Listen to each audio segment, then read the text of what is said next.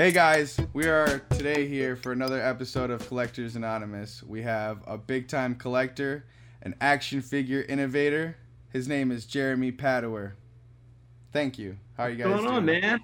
Doing Dude, well. I'm glad to be here. I'll tell you what, I uh, I've seen a lot of your content. I was thrilled to be asked to be here, man. I, uh, as a longtime collector, respect a lot of the stuff that you're up to, and and uh, given the opportunity to be here with you, I was totally psyched too. That's awesome, and you know the the respect is right back at you because uh, I was a really big collector of uh, re- wrestling action figures as a kid, and I'm sure I've collected maybe one or two of uh, the action figures that you were actually a part of, and I think that that's like really crazy to be talking to somebody um, that like shaped my childhood in a way. Oh man, you, it's hard to even say how much I shaped your childhood because I made. Uh, let's see, over the years I've made uh, Pokemon, Dragon Ball, Yup. Yu-Gi-Oh, uh, God, I, Halo, Micro Machines, He-Man. That's Uh, crazy. Just keep on going. Roblox, Fortnite, like Yep. just keep going. Yeah, keep that's going. amazing. How did you how did you like fall into like toy producing and manufacturing? So I, my, I'm a lifelong collector. Yeah. Uh, from the earliest days, I grew up in in Memphis, and I also lived in Mississippi. So I didn't like have great access to this stuff. I just, I had a, a real passion for it, and I followed my passion down two different paths. One was academic. Uh, I, I so I did a, a all the you know, did a JD MBA. I did graduate programs and stuff like that. But the other was just pure collector, and I uh, never stopped collecting. And uh, in, in the mid 90s, I started, uh, I realized that I hated law school, hated it. I was like, this sucks. I'm never going to be a good lawyer. I got to figure out a way not to have student loans because I was paying for school. Right. And uh, and so I, start, I I was watching TV one night, like 1996, 1997, and this lady was talking was about how she was she was yeah, you're six. That's awesome. She was talking about how she was making money uh, by creating websites and selling ad space. So I was like, eh, I'll do that.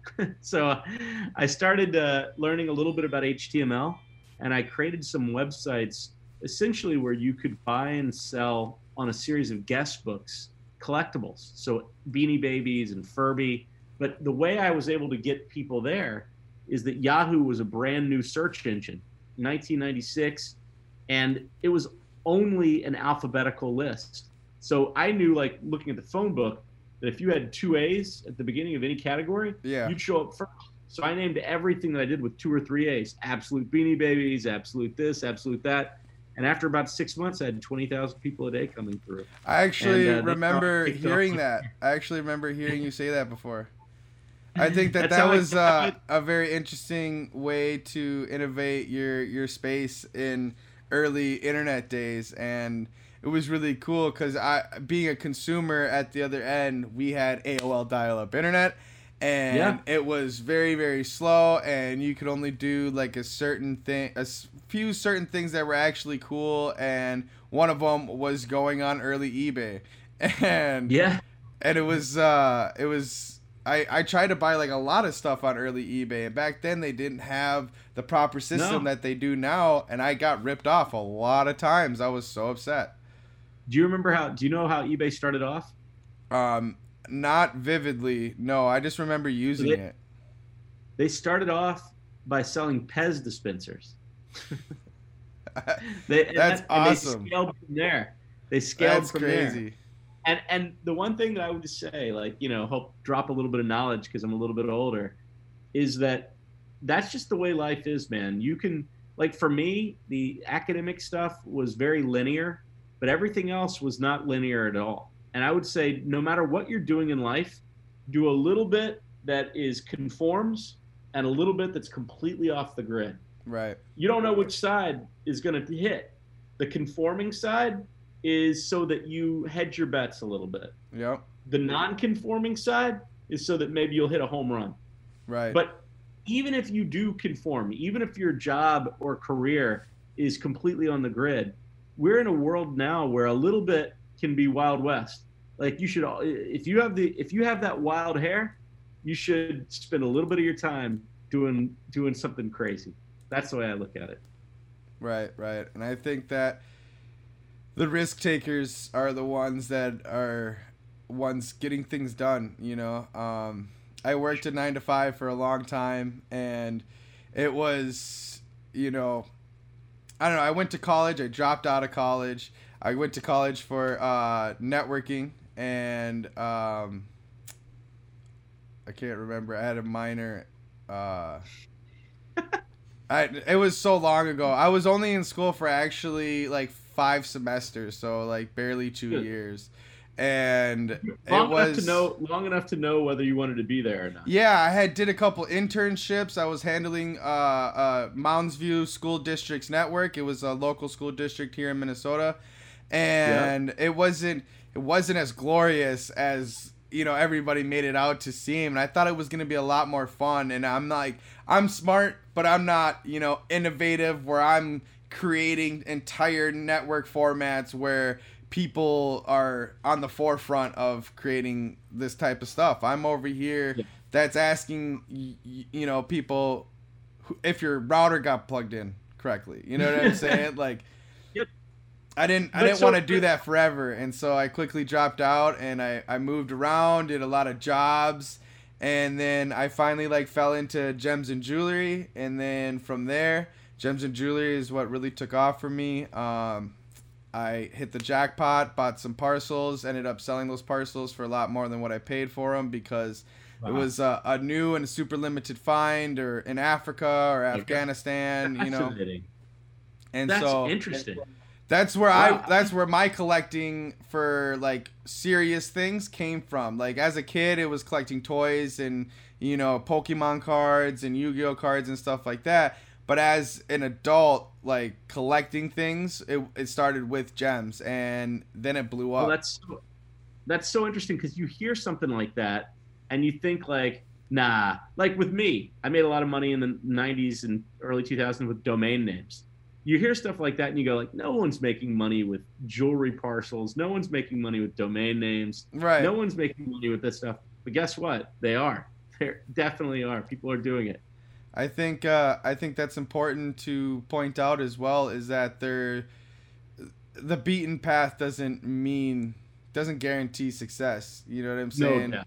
No doubt. It's that it's the hustle that the hustle is a huge indicator of success. And frankly speaking, it's the hustle and and how well do other people want to play with you? Like do they want to be in the sandbox with you or not?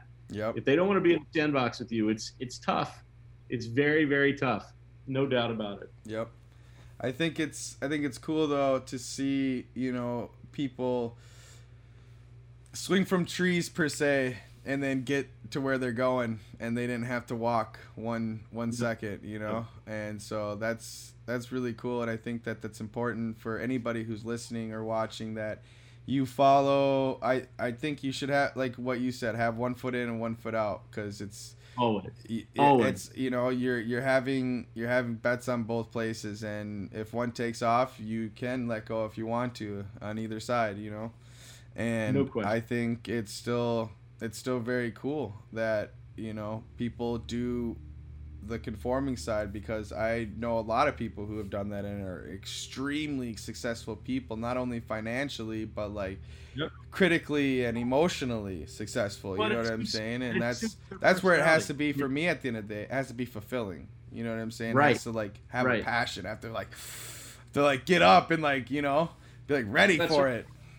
Well, and look, it, it suits it suits their personality too. Right. And and it really is. You just got to do the things that fit you. Like, uh, you know, if you've got that, if you've got that um, wild hair, but you also um, don't want to risk it all, um, you can do both. If you've got that wild hair and you just have that, I don't care what happens, and I'm going to make it happen no matter what, then I know which side you need to try because otherwise you'll have regrets Yep. and I think that I think collecting, you know, to me, collecting is a lot like that because when you're when you're collecting and when you're creating a collection, um, probably you're doing it because you're passionate about it, and probably you're doing it because you see there's secondary market value to it, and uh, and that's you know that's what's brought us both here today. Anyway, It's probably a mixture of both, you know what I'm saying? And I think that everybody wants to to spend a lot of money and be safe. You know what I'm saying? And like not have it go down the toilet. And I think that that's as about as far as I go with you know the the numbers part of it. Just because I think I, it was it was really crazy. I was thinking to myself, you know, oh, I could have bought, you know, all first edition commons, you know, and paid ten thousand dollars, and I could have made two hundred thousand dollars. But I was over here buying stuff that I liked, you know, like that poster behind me. I was buying like weird, unique stuff that I liked that doesn't sell very well, that I think was really cool, and I have no regrets now, and I think it's better because you can't have regrets when you're collecting. I don't, and at, whatever level you're at, like, and any beginner, way, I think you know, coming into this yeah. market, this fucking climate, should just hold yep. the storm because it's it's worth it, and the fulfillment that you feel from it is is really cool. To know that your your your your your money is safe in in a piece of cardboard that you enjoy, that's something to like be interested about because like that that that's that doesn't come along very often where you can physically hold something and it's valuable. What is that? Like yeah. co- like uh gold and silver, you know what I'm saying? Yep. And some of this stuff is worth more than gold and silver by weight, like a lot. Like by oh. astronomical amounts, you know, and I think no question about it. I think that and, and it's you have, cool. You have an emotional attachment to it. Yes. And that's the difference. Yep. You know, it's hard to feel an emotional attachment to a block of anything. To a block uh, of gold. Yep, that, you're exactly right. I don't. I I just never really felt an emotional attachment to that, but yeah, like it's just purely transaction. Right. Exactly. Exactly. It's a it's a it's a hold. It's a checks and balances type of piece. You know, over here, you know, I get to buy a pack or buy a box. I get to open it. I get to open the packs. I get to pull the card. I get to send it to PSA. Oh, get the ten awesome. back you know, like that's the the feeling is indescribable. It really is. Uh, you're right. There's a there's a level of like, first of all, your emotional connection to the underlying brand. Yep. Secondly, there's an experience. It's almost there's also like this lottery element to it where yep. you're you're kind of legally gambling, sort of, but not really because you're paying you're paying for a chance uh, at getting something that might have more value. Like all of that yep. stuff, it just hits on so many different levels that it just it makes investing in cards way more satisfying than most other areas. I mean, like let's put it this way: you invest in a stock, um, you have all the indicators uh, of what that company may bring or may not bring, but it's it's super far out of your control. Whereas if you're investing in something like cards, you can control whether to open the pack or not. Uh, you can control um, whether to submit it to PSA or not. There's a lot. Uh, it, it feels a lot more entrepreneurial in that there's like you are your own boss and you're in control of what happens next. Yep.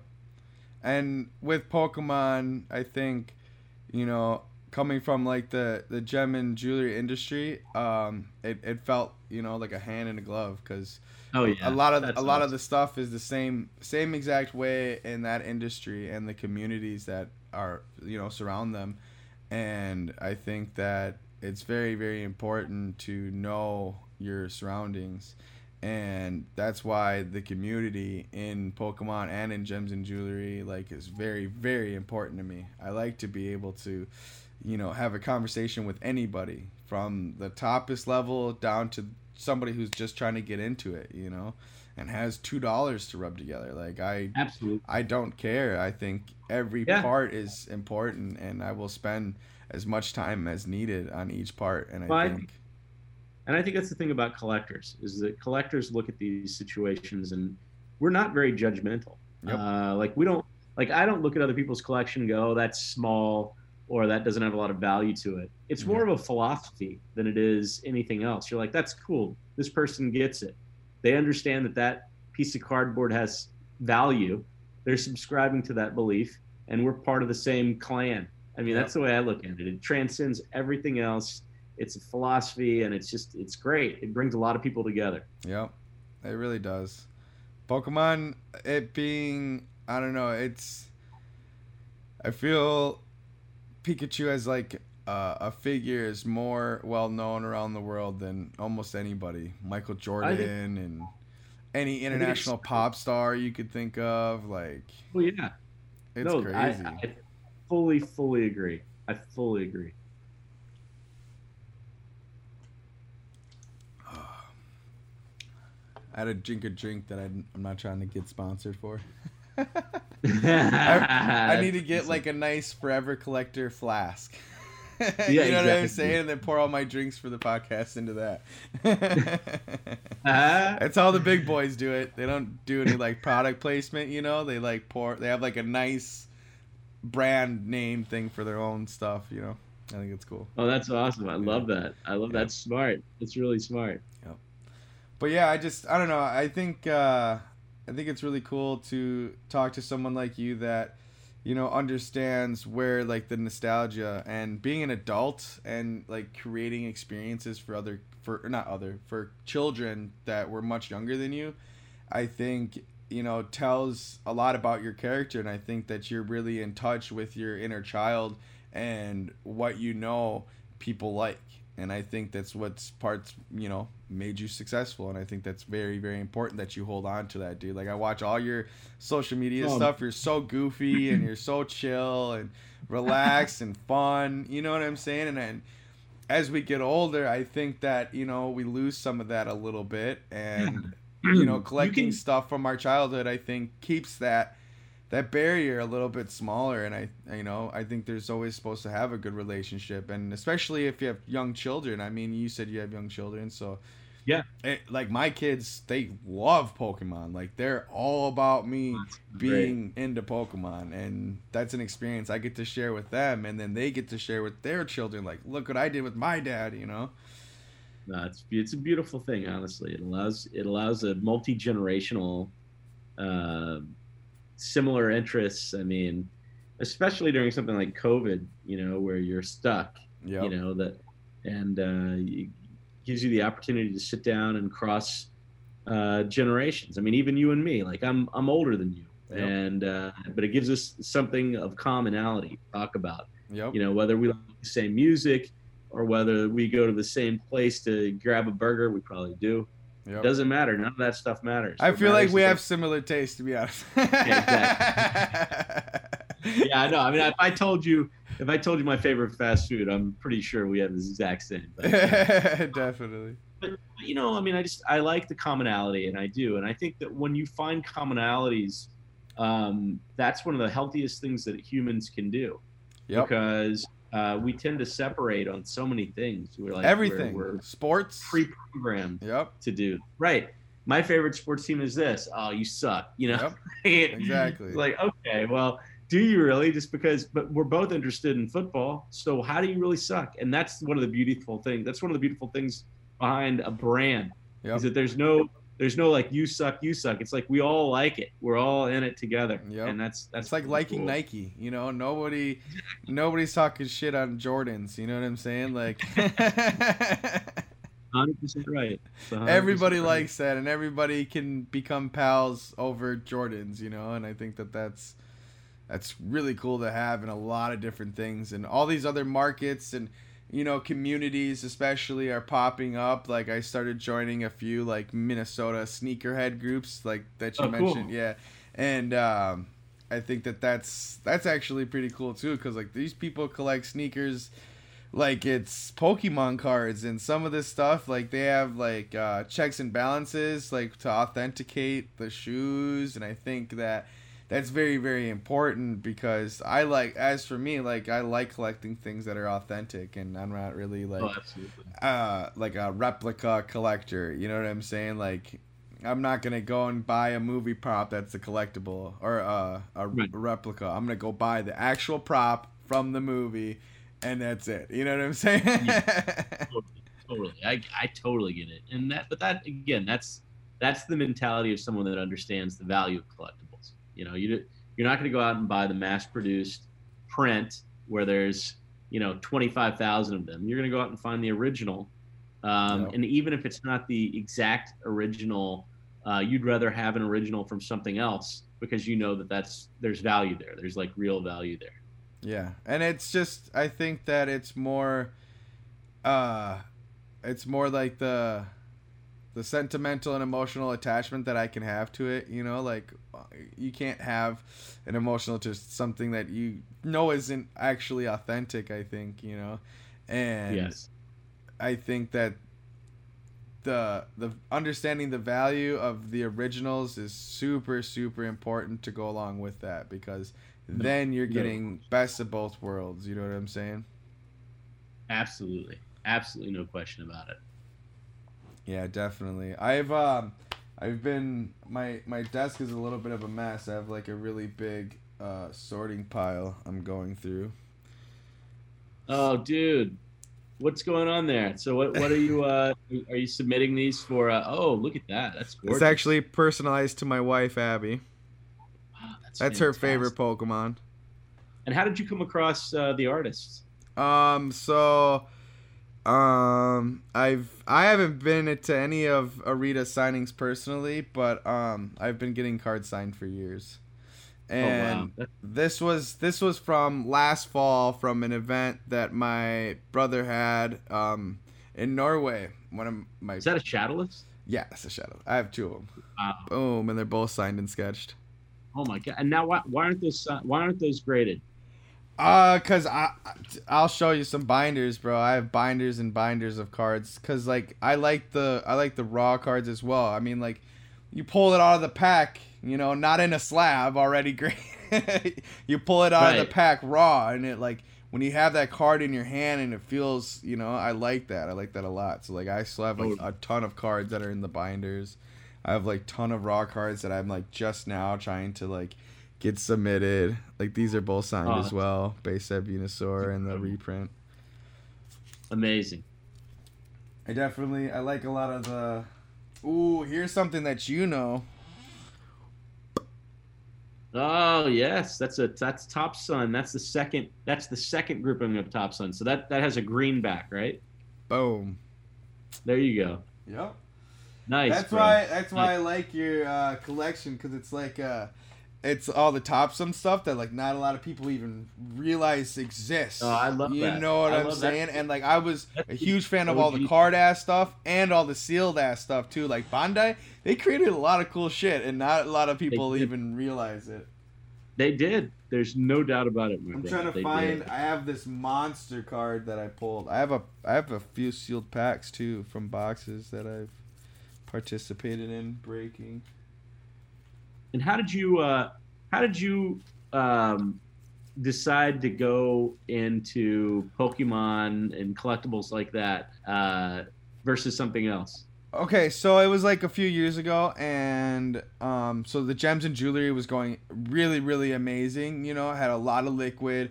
Me and the wife were enjoying, you know, extras in life and stuff, and um, we just started buying the new Pokemon cards because the kids were bugging us about Pokemon cards, and so we are like, oh, whatever. And my wife plays Pokemon Go, so Oh, you know, so she's still keeping that Pokemon, you know, drive alive, and Nice.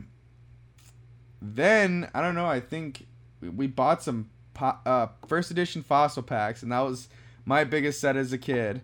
And so we opened them, and I pulled the legendary birds out of them, holo, and you know, like the fucking my heart was this big, you know, and it was crazy. So we started buying boxes and started buying more packs and singles, and then I was spending five figures, you know, every couple of weeks on Pokemon all of a sudden, and Wow. I needed to get an outlet to like just get some returns back because there was stuff that I didn't want anymore that I, you know, to other stuff that I was learning about, and then now I really wanted that, so I would cash out and then go buy that, and I think the evolution of my collecting is really insane because I've gone from like I collect master sets, I collect graded cards, raw cards, boxes, packs, blisters, unique boxes, collectors boxes, theme decks, um, all a du- bitch, bunch of different other uh, sealed products and stuff like that. I just I really Wow. really enjoy them because I don't know it's that was the product that I saw on the shelf as a kid. You know what I'm saying? Absolutely. And so like I, I you didn't see the single card on the shelf. So like sealed product is like my main focus. You know. Yeah. But I have tons. I Cool. I have a few thousand slabs. well, look in the next in the in the next ten minutes. Do you have any more uh, questions for me or anything I can answer? I have. uh I want to. I want to hear your thoughts on this. This is my monster that I put. Oh, pulled. that's awesome. That We're waiting incredible. for PSA to start grading these, so when they do, you know, I'll be on the first train. It's interesting. I don't know why they don't grade. They don't The- grade these. I was so upset. I was like, "Look at this card. It's a monster. This needs to be Yeah. in a slab Yeah, there's no question. because it's a sticker as well. So like, this is super. It's like way softer than a regular card, you know. So it's way easier to damage. B- BGS grades those. BGS does grade them, but I uh I like it. I like PSA slabs better. They're just more sleeker, and it's off center. So like, I'm not trying to Um, get hosed. Somehow, somehow, uh, we need to convince them because uh, it's just think that really really weird i don't understand you know their methods because like they grade very certain stuff and then like they don't grade other stuff and then they grade this error but they don't grade that error and both errors are prominent enough to be recognized you know right. and I don't know, it's really weird. But none of these other like uh, BGS is like the only company that's like the most descriptive and that actually label that puts on their labels like what it Right. actually is. Like even with CGC, the new kid on the block that everybody's like you know hyping up, all they actually put on their labels is error. So you still have to decipher what the error is. And it's like it should be right there front and center so we know so the buyer, the collector, the seller, they all know what they have. You know what I'm saying? And I think that's the whole reason why we grade cards so you know what you have. I completely agree with you. I completely agree with you. Yeah, it doesn't make sense. Uh, I think BGS is a little bit looser in terms of the way they go about things, and it would be Yep. it would be nice if they. Uh, but do you do you believe in the other card grading services like C, whatever it is CGS CGC, um, I CGC. do, I do believe that they have uh, some value and credibility there because they did all like the comic book stuff. But I've been Yeah. hearing like some really concerning things as of late, and not, you know, um, I'm not really gonna try to get into that because I'm not trying to throw shade at anybody, and I think that they're Yeah. still a very valid, you know, grading service, and eventually maybe once they get their kinks worked out, the they would be just as big as a player as the rest of them. Uh, but as of right now, they're still selling like a little bit less than their other counterparts, you know, within the grading systems. But I do feel that they're a little bit stricter than PSA, but not as much as BGS because I've seen, you know, like BGS. Uh, they've slipped very, very, very, very few, but I've seen a few more cards slip in CGC and, of course, PSA. yeah, Yeah. absolutely. I, I I I can totally see that and understand that. Yeah, but Yeah. BGS is definitely like if if it if I know it's if it's sports, I guess sports I grade with BGS pretty exclusively.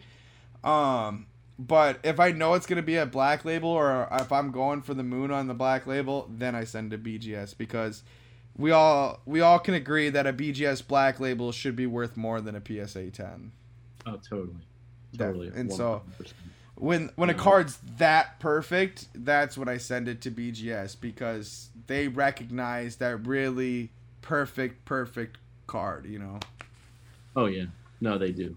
They absolutely. And they're the black label, I don't know, is probably one of the most ingenious marketing schemes they could have done because you know how many people like I know like that that's what they talk about, you know what I'm saying? Like a black Nobody labels, black labels, black labels and like that. No the words, you know, black labels, like just on by itself, it's just enticing you. Or like you're you're listening all of a sudden, you know. And I think it's uh, a very very cool thing that they did because now it completely stands apart from any other grading service, you know. And No anybody question. else who does that is really biting off of them.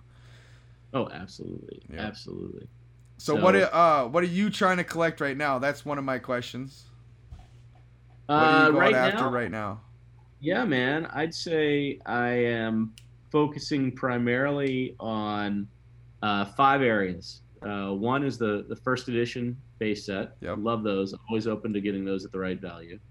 Two is the uh, Trainer Decks A and B, which they Ooh. sold that same year, which Yep. basically were the the way that they were training kids at the individual card shops Yep. on how to play Pokemon. And so those de- those decks and those cards were thrashed, and they're very rare. Yep. And I'm really happy to have collected a few of those. Uh, probably probably have the best collection in the world of those, to be honest. I mean, not tooting my own horn, it's just really solid collection. That's crazy. I think the value, the value of those long term are going to go way up. yeah, uh, definitely. Non holo Blastoise is super, super sought after. Oh, it's crazy. Uh, three is the uh, 95 Top Sun cards. And uh, I just recently finished the PSA 10, all PSA 10 holo set Yep. of the 95. That's insane. Um, insane. I saw that one- actually. That was crazy. You know what I'm saying? Like it's it's not that many cards, so thankfully, you know, Yeah. it's not like a journey to It's the end of the world and back. But No, I still, mean- to complete that is just astronomical because those some of those cards are single digits. Yeah, dude. There's only uh, I think that the the average pop is like 10 Yep. uh, across 16 cards. Um, it's a nightmare to collect, and really, I mean, there's only one other person that I know has a full PSA 10 collection of those 16, Yep. and I just don't know. I mean, I think maybe one or two more people could put one together, Yep. but man, that would be tough. It's just exceptionally like the Vaporeon has a PSA of seven, and uh, getting my hands on that, it was very expensive but worth it. Um, I think any Charizard and Pikachu prior to 2000, uh, to me, is like next level great, and uh, and then finally, um, I think. Uh, um, I'd say that you know I, I'm loving the uncut sheets, especially the, uh, the older Oh man. my favorite stuff. I'm I'm really really sad I lost that auction for TCAs. Oh, which one? Which one? The shadowless uncut sheet. How much did that end up going for? 36,000. I would have that's I, I would have paid double. how in the world. How in the world did that only go for 36? Uh, I think it's cuz it got overshadowed by PWCC 1 million percent. But and it was Yeah. weird. And the reason why I missed it is because I thought it was going to be ending almost in conjunction with PWCC, you know, either the day before or the day after, but it ended the Friday before. Oh my gosh, he can't. I, I don't know. Do you think It he- was really really weird. He can't. He can't be thrilled about that one. Oh, there was a TCA. He, I love that dude the best. Rusty Oh, yeah. is amazing. He's an amazing person, and it sucks because like a lot of that stuff, I personally would have paid double. You know what I'm saying? Oh, Just yeah. because a lot of that stuff went for super, super, super cheap. Oh gosh, I just I I lost. I mean, personally, I lost focus that it was even out there. Yeah, and the Shadowless Uncut Sheet has seven Shadowless Charizards in it, bro.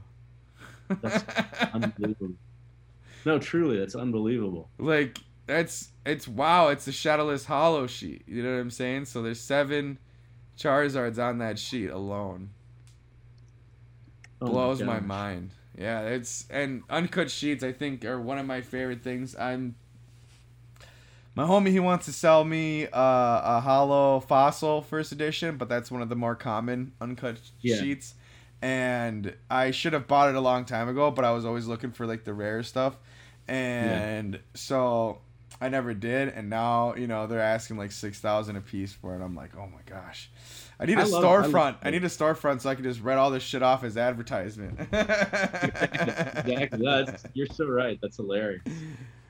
Well, my friend, I uh, I just have a few more minutes, and I I really have enjoyed chatting with you today, man. This has been awesome. Thank you, man. I really appreciate you coming on to the show. Um, I think a lot of people have a lot of um, a lot of want to hear someone like you speak because you Well, have a lot of knowledge. You're older than a lot of other. Uh, you're older than a lot Yeah. of us other cats. Dude, I'm older than all of you guys. yep. And so I think there's a lot of good insight to be had there. And I think it's very important to always explore all parts of any collectible, newer, older, bolder, you know, shire, whatever. And I think it was it was really a blessing for you to come onto the show. So I really oh appreciate thank you, you. you giving Well, me the time. Thank you for thank you for everything you're doing for the hobby, and and uh, really appreciate your uh, your openness and and uh, man, I just think if the the next generation is like you guys, then we're gonna be in good shape. Yeah, I really appreciate that, man. Thank you for uh, my stopping pleasure. in, giving us uh, a little point of view on Collectors Anonymous. Yeah, man. Have a good one, bro. Thank right, you so then. much. All right, All right, brother. peace. Thank you.